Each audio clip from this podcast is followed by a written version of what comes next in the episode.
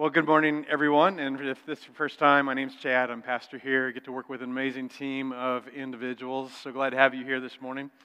Uh, my grandparents, uh, I was super close to my grandparents, and on my dad's side, uh, that particular grandpa, he was a bit of an Oklahoma redneck, like super smart, ran a business and all that, but he was okay with his redneckness, and he liked kind of Oklahoma stuff. But he loved to tell this joke. Do you know what the last words of most rednecks are? Hey, Bubba, watch this. so, uh, in America, there's a more common phrase. It's usually uttered by men in response to a woman who has wisely raised concern about the safety of whatever or however the man is doing what he is currently doing in that moment. And it's this phrase I've got this. I've got this. Nothing to worry about. I know what I'm doing. I've got this, though a high percentage of times it is followed with a trip to urgent care, but especially for those born and raised in America. Uh, men and women, but it tends to be especially men. There's something hardwired into us from our culture from the earliest days in which we live our lives as if we individually have the unlimited ability to successfully face whatever life may throw our way. Uh, we are a country that emphasizes individual freedoms and autonomy and the right for self determination. And there certainly is value to this. But there is also a downside, which I'm going to explain. Now, if you missed last week, please listen to Unlimited Part 1. Uh, we defined the risk related to our tendency to live as if our days are numbered and all the risk connected to that. We focused on our time, we focused on a prayer of Moses. God, teach us to number our days to live as if our days are numbered because they are numbered. And we talked about how to avoid burnout and regret. And today, I want to talk about the sense that most of us have, not all, but most of us have, and that somehow is in our in, uh, individual ability to face everything that life throws at us, that it is unlimited. Now, intellectually, we know this isn't true, but it's not reflected in the level of autonomy that we daily live or that we even pursue. In fact, it's even hardwired into the American dream from the earliest days, and that is to get to a place in life where we don't have anyone telling us what to do or not do, right? To get to the point where we are our own bosses and to have the freedom to do what I want, when I want, with whom I want, and that I alone determine my destiny. But the interesting thing is that a quick Google search will bring up study after study showing how isolated, lonely, stressed, and anxious Americans are more than any generation prior. In fact, this past May, Trust for America's Health uh, released its annual report Pain in the Nation 2023, the epidemics of alcohol, drug, and suicide deaths. And the report showed that the rate of U.S. deaths due to alcohol, drugs, and suicide climbed 11% to a record 209,225 deaths. I've shared openly, quite openly, about how five months ago, on March 3rd, uh, just due to a number of personal factors, I personally reached a point of burnout and breakdown. I experienced a dark, dark moment in which I felt no light, no hope, uh, no light at the end of the tunnel, nothing but fear, anxiety, and despair. And in that moment, I had a choice that I could give into those feelings or I could reach out. And as hard as it was, I reached out. But what I want you to hear this morning as we begin to, to talk about you and the people that matter most to you is the fact that I was able to immediately reach out. Specifically, I was able to reach out to a group of men that I, I trust because I'm in regular, consistent, smaller community with them, and I have been for over six years now. Specifically, besides some other key individuals in my life that I also trust, besides other men that I built trusted relationships with, I am part of a structured small group of pastors that meets on a regular basis. We have invested in one another's lives. I've been with this group again for over six years. We intimately know each other. We know about one another's families. We have shared joys and struggles of what we do vocationally. We have wake surfed together. We have shared meals together. We have fished together. We have played chess together. We've gone to conferences and retreats together. We've enjoyed a good cigar and a bourbon together. And through the week, we message and encourage one another. We check in on one another. So when I hit bottom and I needed someone to help me, they were there. And then they began to walk alongside me as I limped, and they still are. And the bonus was, at that time, I was also in a Saturday morning men's breakfast with some men who are in, the, are in this room right now. And so the very next morning, I was able to look these men in the eye around a table and share with them what I was dealing with. And they were able to listen to me and encourage me and pray for me. So I feel extra motivated to talk with you this morning because if I could push a button, and instantly make something true of all of us. Among other things, one of the biggest things is that none of you, none of you would be doing life alone, that none of you would be anything uh, doing life without at least two to 12, hopefully, Jesus followers doing life with you. Specifically, that you would be in some sort of structured small group with two to 12 Christians doing life together. I would put a, push a button and put all of you in a small group. I would push a button and put all of your kids in a small group, all your middle schoolers in a small group, all of your high schoolers, our singles, our couples. Because at the end of the day, in words coined by somebody other than me, circles are better than rows. Face to face, with others in a circle is better than you and rows looking at me. And if I could push, push a button and put you and put your kids in a meaningful, uh, two or three times a month at least, face to face in one another's lives group, with at least two to 12 people praying together, opening God's Word together, doing life together, serving together, I would do that in a heartbeat. Because at the end of the day, that's where growth happens. That's where life happens. That's where accountability and a sense of belonging and care can happens. And as a man and a pastor, you need to, to know this. You have no idea how stressed out I am for those of you who are not connected in a regular, structured relationship with others. Because I've been in ministry for over 28 years now. And I've seen again and again and again what a difference this makes. And because if your only connection, if your only connection to New Life or any church, if you're part of another church, if your only connection is the Sunday morning experience, that makes for a very fragile connection. And it makes for very little life change. Curious, uh, a couple weeks ago, I reached out to some members of some of our, some of our small groups, and I asked them this question how has your small group made a positive impact or a difference in your life? One couple shared how incredible the support they received from their small group was after their daughter was born, how they were huge in helping them adjust to being new parents, and how great it is to be able to connect in a consistent, smaller setting with others at a similar stage of life. Another couple expressed how their group has given them something that they didn't have before a deep sense of community and as well as an environment to dig deeper into the Bible and, di- and deal with important questions. And another, how their group is their support system and their trusted accountability family. One individual shared how their group has provided a safe place for them to share some dark feelings and struggles, but they never feel judged or ignored or alone. And guy, another guy said that uh, one of the men said this his life group is how he feels connected to the church at all that this is his community, that small group, because on Sunday mornings, he's choose, chosen on more Sundays than not to be in the rooms next door, pouring into your kids, pouring into the next generation instead of being in the adult service. So, what I want to do this morning is I just want to build on this and I want to give it my best shot to inspire you in this area. And to do that, I want to leverage something huge that Jesus said. Because just so you understand, I know the pushback because I've been there at times in my life giving the, some of the very same objections.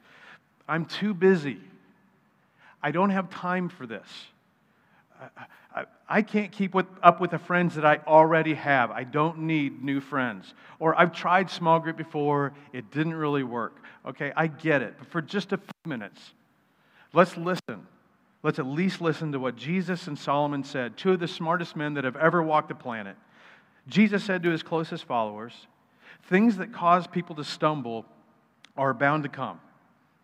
I mean, it's a happy thought. But woe, woe to anyone through whom they come. So Jesus, he looks at the people he loves the most and he says, Listen, in life, eventually, you're going to stumble over something. Now, when you stumble over something, it's because you didn't see it, right? Jesus says, as you go along in your life, things that cause people to stumble, things that will cause you to stumble, they're going to come. And many times, unfortunately, through others. And in this version of the Greek, the writers would all, uh, always put the most important word first in the sentence. So the literal translation gets a little Star Wars and Yoda, which makes me like it. Uh, in, the, in the literal Greek, it is impossible it is. I want to say it in a funny voice, but I'm not going to. Impossible it is. Impossible it is for stumbling blocks not to come. Jesus is saying, no, no matter how long you've been a Christian, whether or not you have your kids in Christian school or not, and all you ever do is listen to Christian music, he says it, it's impossible for you to live this life without there being things that will catch you off guard and have the potential to trip you up. Jesus saying, is saying that there are things, people, relationships, circumstances, they are going to come, and they're going to come, and they have the potential to blindside you. And the next thing you know, something's happened to your faith. Something's happened to your intimacy with God. You're just not quite as involved in the church community as you once were. And the next thing you know, you begin to justify certain choices or behaviors or actions or words. And, and the thing that I want you to hear today is as smart as you are, and I know you're smart, you're all smarter than I am, and as mature as you are, and as spiritual as you are, and as much Bible as you know, and some of you, you know way more Bible than I do. In spite of all of that, Jesus is saying it is impossible for you to get through life without at some point or points in your life for something to be thrown in your way that has the potential or that will cause you to stumble. And if at one point in your life, for example, if you had a point you used to go to church and then you got out of church and maybe now you're back, I mean, you've got a version of this because you stumbled out. Sometimes it's ideas. Some of us went off to military or we went off to college and our freshman year, somebody or a professor gave us some new ideas, and these new ideas, this new worldview that your parents had no answer to. And, and, and you were given new information, a new way of thinking, and it caused you to stumble out of church, maybe stumble out of any type of faith in God. I think for most of us, we would say the thing that caused us to stumble, especially at that point in our life, was people, friendships. Maybe we moved to a new city uh, different set of friends, different values, and what was important in your hometown wasn't as important for this group of people. I mean, church may have been a regular part of your growing up, but then you got to this new group of people, and it's like, Sunday church, like seriously? And it didn't seem to bother them. And after a while, it didn't bother you. And the next thing you know, you just stumbled out of church because of the friends effect. Some of you may have friends right now that you'd say they're not in church anymore because they've hit a stumbling block. Maybe they're in love, they're infatuated, they've moved in, and there's some tension. Maybe they're one of those people who said, you know, not me, never me, I'll never abandon my faith, you know, I'll always be a church person, I'll always have a relationship with God. But somebody came along, and now God's way has become inconvenient to personal desire or preference. Another big thing that eventually can cause some of us to stumble away is wealth and money. I mean, you've heard the phrase, the deceitfulness of riches, because riches are deceitful. They deceive you into thinking that you're smarter than you are. In our culture, there's something about us. We tend to think that the more money someone makes, the smarter they are. I mean, you know that's not true, right? Like, money does not make you smart.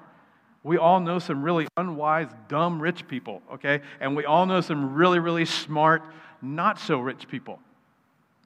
In fact, Jesus said it's much harder, it's much, much harder for a rich person to get into the kingdom of God than a poor person. Why? Because wealth brings options, it brings opportunities, it brings distractions.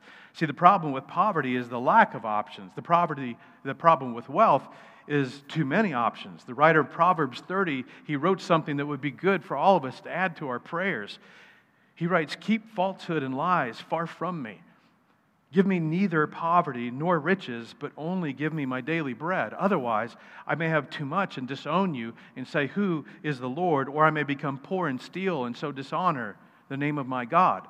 The, the writer Proverbs understood that money and wealth is a distraction of either too many options that has the potential to become a stumbling block, or the flip side of hard times, because difficult times ding our faith as well difficult times cause us to wonder is, is God there? Is He listening to my prayers? Does He hear? Does He care? I've prayed harder than I've ever prayed. I've gone to church more often than I've ever gone. I've been reading my Bible more than I've ever read it before, and things are, seem to be getting worse rather than better. And this can become a stumbling block. Jesus' point is look, it is impossible for you to get through your life without things eventually being thrown in your way that have the potential to cause you to stumble. And honestly, I don't think I have to convince you of that because most of us have lived long enough to see points in our life where we go, I stumbled. Now, I'll ask you this question, then we'll, we'll, we'll move on. Do you think there are things that could be thrown in front of your nieces or your nephews or your grandchildren, your, your children, your middle schoolers or your teenagers that could cause them to stumble? Morally, mentally, physically. S- stumble away from their faith, stumble away from values and the things that you've taught them and tried to instill in them and parents, as parents, do you think there are things that could be thrown in front of your kids that would cause them to stumble out of the church or stumble away from God? And accountability to their Heavenly Father who loves them. And if you're a parent, you're going, absolutely. Like it scares me to death. When I look at my, our culture and our schools and our society and social media and the internet, I mean, I'm terrified. I, I, I, see things being thrown in front of my kids all the time where I feel like I'm constantly having to go, okay, son, now, now just listen to me, or honey, we've got to have a conversation. Watch out for this, watch out for that. And when I talk to my kids, especially as they get their, they're getting older, and I'm trying to get them as concerned about the things that I'm concerned about and, and things that they have never experienced, things that they don't understand, and they kind of look at me like, ah, whatever, dad, whatever, mom. And see, the problem is, I'm convinced that we look at God that way far too often. Like, whatever, God. I think we talk about things here at New Life on any given weekend, and for some of us, it's like, you know, that's, that's not going to happen for me. That's someone else. And I think our Heavenly Father is going, really? Like, you don't know that. Every single one of us, there is something out there that are thrown at our feet at the most inopportune time has the potential to take us out when it comes to our faith and our personal relationship with God and our confidence in God and in Christ. Jesus promises it. So here's the connection why this is so important as it relates to my desire for all of us to be in some sort of smaller circle outside of here on a Sunday morning. Because it's easy to stumble out of church, because it's an attendance thing, it's a habit thing. You know, especially the younger you are, it's like, I stayed out a little late too last night. I'm really tired. I think I'll go next week. I'll just catch it online. And most of us could probably tell a story about a stage of our life where we stumbled out of church. And it's easy to stumble out of church, even to stumble out of faith, out of your personal relationship with God. But it is almost impossible to stumble out of the kind of community that I'm talking about this morning.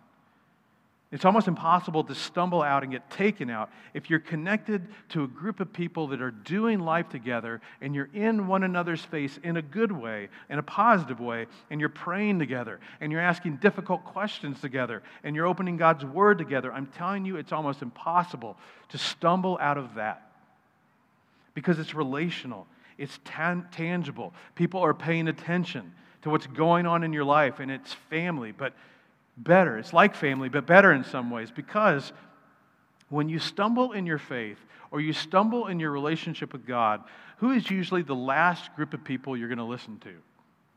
Your family.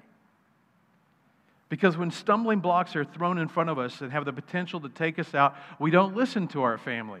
I mean, husbands, let's just be honest. We don't want to listen to our wives. Wives don't listen to their husbands. We don't listen to our parents. We don't listen to our siblings. This is why it's so extraordinarily important that you be in some kind of regular, predictable, structured community with people other than your relatives. Because it is almost impossible to stumble out of that kind of community. Now, the wisest man who ever lived than Jesus is Solomon. And Solomon had some incredible things that he said and taught that he did not apply himself. So, in fact, he becomes a case study for what happens when you don't do some of the things that he said you should do. Now, before we get too critical of Solomon, for those of you who are fathers or mothers, let's just be honest. You have done the same things with your kids. And then your kids come around and they quote you to you, which is a lot of fun. It's like, well, honey, when you grow up, you'll understand. Okay, whatever that means. So, this is Solomon. And this is the book of Ecclesiastes. It's actually one of my favorite books, but you should not read it until you're over 40. Uh, here's this powerful insight. He says, Two are better than one because they have a good return for their labor. So even thousands of years ago, they understand like if you take an ox and put it with another ox, like two ox could actually pull three or four times what one ox could do because of synergy. Or if you have a man and you put another man with him, that two men can actually do the work of three men or even four men, because again, there's this synergy that happens. And he says if either of them falls down, one can help the other up. So if you walk with someone and you stumble and fall, someone's there to help you up. You can help each other up. It's true, it's obvious even. But here's the contrast or the kicker. But,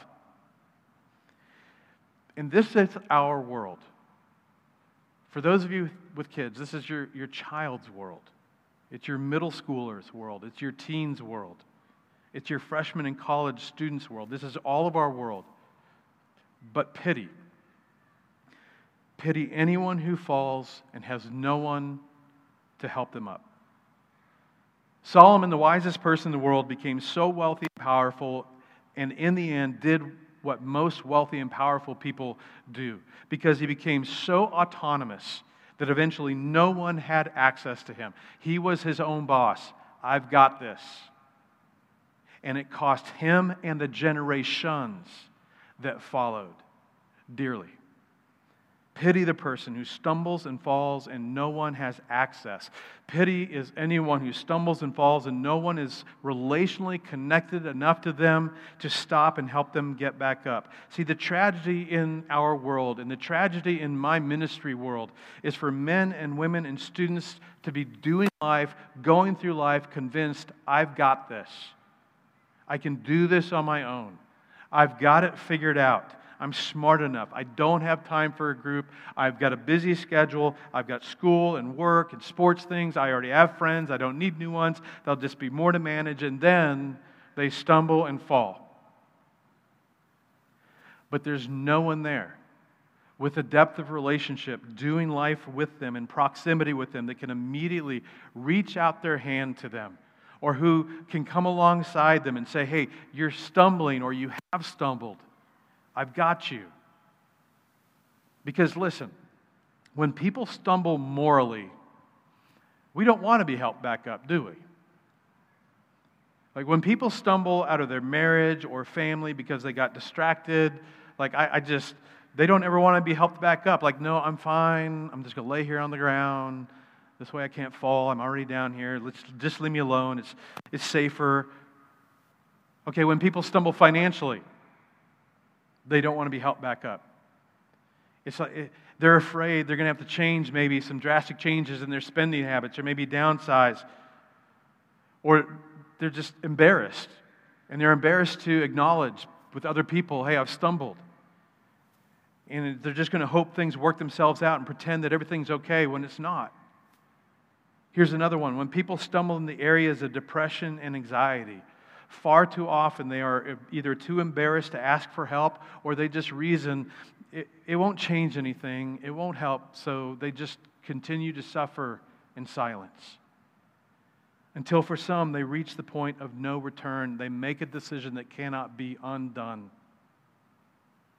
And it hurts them and everyone closest to them.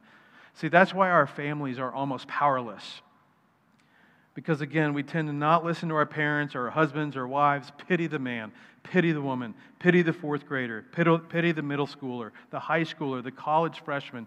But when they stumble, they are not connected to anyone who has access, the relational skill, the relationship to stay, stop and say, Listen, I'm going to stand here with you. I'm going to pull, I'm going to pull, I'm going to pull, and we're going to come around and we're going to get around you, and we're not going to let you stay down.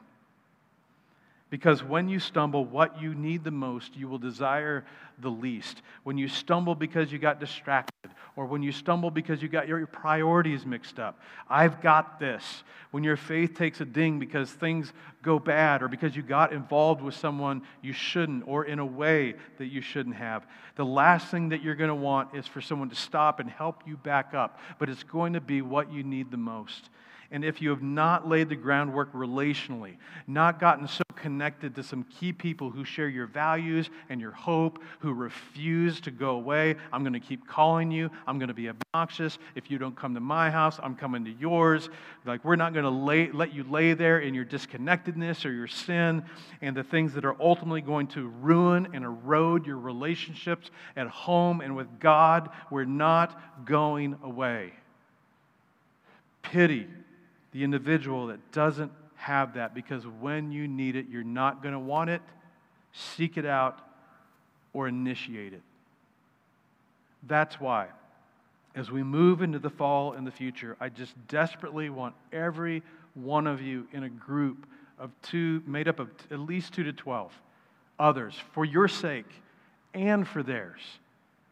Because it's some of the best preparation that you can make for the inevitability of stumbling blocks coming for you and for them, for your kids. And one of my visions for this church is that this approach to life would go all the way down into, the, into kids' life. So that from the earliest ages possible, we have helped the next generation lay a solid groundwork of connections for the future, for their future, especially as they get to adolescence and for you parents to be involved in a group because as they get into an adolescence, you are going to need one another. And many of you, you, you already know this. Uh, when your kids stumble, especially in adolescence, as parents, they're, they're not going to listen to you. The question is, who are they going to listen to? Pity the 10th grader, the 11th grader, the 12th grader. That when they stumble, there's no one there to help them stand back up. But it starts with us living it out. Now, if that doesn't convince you, let me just try one more thing. Imagine this for some of you. Imagine the difference in your family of origin. Imagine the difference it might have made if your father had had a group of men he was doing life with who shared your family values, and when he stumbled, they decided, we're not going to let you lay there. And we're not going away until we get you back up. We're not going to let you medicate your way out of this family. We're not going to let you affair this way out of your family. We're not going to let you porn your way out of this family. We're not going to allow you to sacrifice your, your family for a career. We're not going to allow you to remain emotionally disconnected from your wife and your family.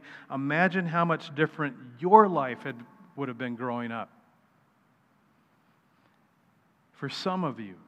Or imagine if your parents had, as a couple, had been in a relationship like what I'm talking about. And when things started to get bad at home and bad in their relationship, and, and, and, and maybe they fell out of love, and maybe he started thinking about leaving, and she started thinking about leaving. What if they had been surrounded by like minded people that said, okay, listen, we know it's expensive, we'll pay for the counseling. In fact, we're going to pick you up, we're going to drive you to the counseling and we're not going to just let this marriage fall apart. We're not going to let you just settle for staying married and being miserable for the rest of your lives. And we're not going to be the friend that says, Yeah, you ought to go ahead and leave him or leave her. You can upgrade, you know, or honey, I just understand. Or no, we're, we're not just going to be empathetic. We're going to go, No, no, no, no. We are going to fight for your marriage even when you don't have the energy or maybe even the motivation to do so. Imagine if your parents had had those kinds of relationships around them so that when they stumbled out of church, out of faith, out of love, there had been somebody, a group of people to say, okay, you may not make it, but we're going to make sure that we do everything in our power to make sure that you do. What if you'd had that when you were in the 10th grade? Oh my gosh. What if there had been other adult voices, adults who loved you, who had your best interest in mind, if they'd been in your life when you were in high school? Because again, you weren't going to listen to mom and dad, they were idiots. I mean, they're the smartest people that ever lived now, but when you're 16, it's like ladies, like you, you just rolled your eyes and walked off. Like that was your whole communication roll your eyes and walk off. Uh, and then mom's like, I'll roll that head of yours. And, and guys, like you just had a bad attitude because they're your parents. I get it. But what if you had other adult voices in your life that you trusted and you thought were cool, that you could identify with, and they were beside you when you stumbled, and they said the very same thing as your parents? But for some reason, when it came to that person or that group, you had ears to hear and eyes to see.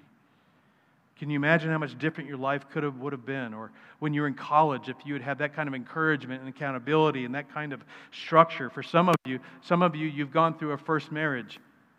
And you think about that first marriage, and maybe a lot of it was your fault, maybe almost none of it was your fault. But what if your ex husband or ex wife or you both had had the kind of relationships? What if they'd had that kind of relationship as they began to stumble? away from the relationship, or you did. If you'd been in the kind of group where, it was, where there were other ladies that could have gone to your wife or other men that could have gone to your husband and go, hey, hey, this isn't going in a good direction, red flag, we are here to help and we're not going away. You say, I'm not sure that would have saved my marriage. Well, maybe it wouldn't have, but what if? Solomon says, Pity the person when the inevitable stumbling blocks come that Jesus talks about. Pity the person when they trip and fall. There's no one who has the relationship and proximity to make sure that when they go down, they don't stay down for the count. And so that's why we need to become relentless about getting and staying connected. Because stumbling blocks are going to come. And sitting in rows when you stumble is worthless. Because here's what I can tell you when you stumble, you'll simply stop coming to sit in a row. I've seen it happen too many times, even within this community over the last seven years. There's got to be somebody who loves you so much and is so connected to you that they feel comfortable saying, Hey, you're not going to be that one. You're not going to be the one that says, Pity him or pity her because there was no one there beside them to do everything they could to lift them back up.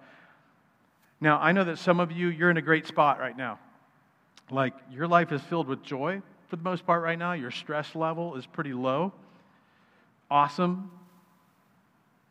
Your felt need for what I'm talking about is extremely low. But here's the thing someone needs you. Maybe right now, who's at risk of the stumbling block isn't you, it's somebody else who's at risk is someone else, and God wants to use you because a stumbling block has come or is coming their way in the near future, and God wants to use you to lift them back up. See, the reason I was able to stumble and so quickly get lifted back up and have people walking alongside me is because surrounding me were individuals that were in a position of strength and they had proximity and they were in a position to pull me back up. And until the day I die, die when I tell this story, I will tell the story of Andy and Scott and Tom and Joshua, as well as my men's group and even our leadership team. But here's the challenge for us all, and I will say, especially at New Life, at the stage and size that we're at, is that you're going to have to put in a lot of effort. You're going to have to put in the effort first connected to last week's message. And if you missed it, again, please get it online and listen to it. But for most of you, to add something like this to your life, you're going to have to remove something else or some other things from your life. This isn't just about adding one more thing. Secondly, you're going to have to put in a little extra effort because how we do this, how we get you adults, and ultimately over time, teens and kids uh, in groups in the weeks and months to come. It's going to have to be a team effort. In a perfect, ideal world, we would have a simple, structured, great streamlined system to where you click a button and poof, we get you connected. And eventually, we want to offer this to every age group. Uh, this church is made up, again, of highly intelligent people, people so much smarter than me, more gifted when it comes to systems has called and gifted you to help us create that. We need your organizational skills to be able to do that. But for now, at the stage and size and what we have available at the, the moment, getting connected, how we're talking about today, is entirely organic. The, the groups that exist right now, it just simply happened because somebody said, Hey, I want to start a group. We're going to start a group. We're going to do this in the morning or the evening. I'd, I'd like to invite you. And then over time, people got added, but it was entirely word of mouth and personal invite and people taking the initiative to make this a priority. Now, what we can and what we will do is help you. We'll give you some guidance, we'll give you some resources, we'll give you study resources. Like you don't have to do this all entirely on your own, but the majority of it is up to you. And at New Life, you have at least two simple options. The first is some of you, you just had a chance on Sunday mornings to make acquaintances and get to know if you're from New Life. Uh, some of you are brand new. Like, don't freak out. You can, you can play along with this too.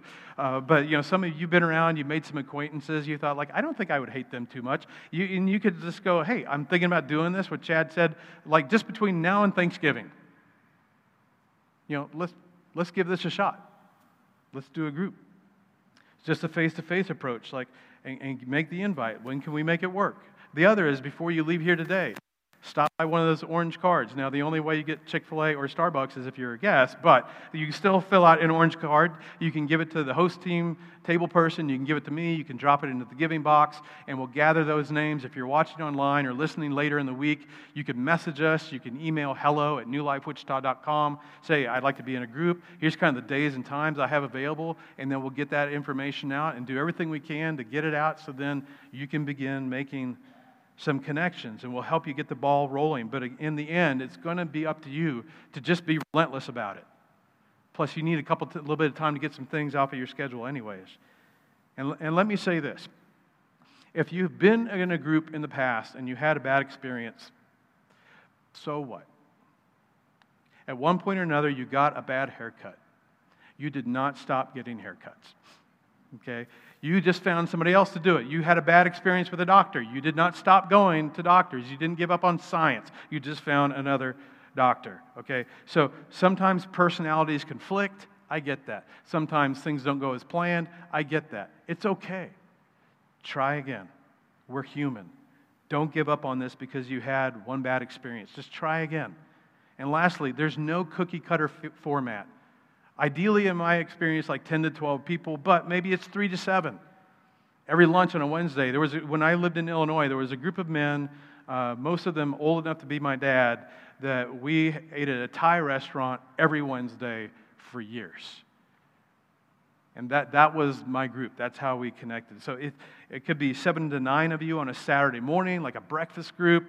It could be 10 to 12 of you every Tuesday or Wednesday night. And some of you are like, well, what about kids or whatever? I'm not saying there aren't going to be challenges, but again, you're smart people. You'll figure it out. No what matter what the format, here's what I know. And I don't want you to miss this. Like, I don't want you to just miss this point. I don't want you to miss this experience. God wants to do something in and through you in the lives of others. And He has something that He wants to do in you specifically through the life of someone else, through someone you're in an authentic relationship with. And I want to make sure that you're in the position to experience that, to help others when they stumble, and for them to be there to help you when you eventually stumble. I'll invite the band up and let's pray. Father, we are, our culture is so driven and we pack so much in. Father, I've been blessed to visit Hispanic culture, African culture, other cultures where they don't struggle as much because family and relationships and connectedness is priority. But Father, here in America, we, we have a real hard time with this. So I pray for every single one of us in this room especially with what I experienced last March, let alone other points in my life. God, I, I don't want anyone in here doing life alone, so I pray that you would give them the courage, especially the introverts, to step way out of their comfort zone and to take this step and at least give it a try. So, Father, I, we're going to need your help on this because we're overloaded. We're put too much in, and we need you to give us the wisdom of what to take out to get a more sustainable, healthy pace in our life with our time and our, the priority of relationships. And Father, I pray that over the coming months we would begin to hear some even more amazing stories of people being there for one another. That you would bless people with that experience because they had the courage to take the step to learn from the wisdom of Solomon and to learn from the wisdom of Jesus. And I pray this for our community. And Father, I pray that you would bring more, more people here that are that don't know you yet, but also people that do know you and they love you, that you have gifted and skilled, that they would come alongside our children and our middle schoolers and our high schoolers and our college students to walk alongside them and to do life with them so that they are not alone parents are partnered with. And as a community, it's a team effort. We want to do that, Father, but you've got to bring the workers. And we need to see you build your church. I pray all this in the name of Jesus. Amen.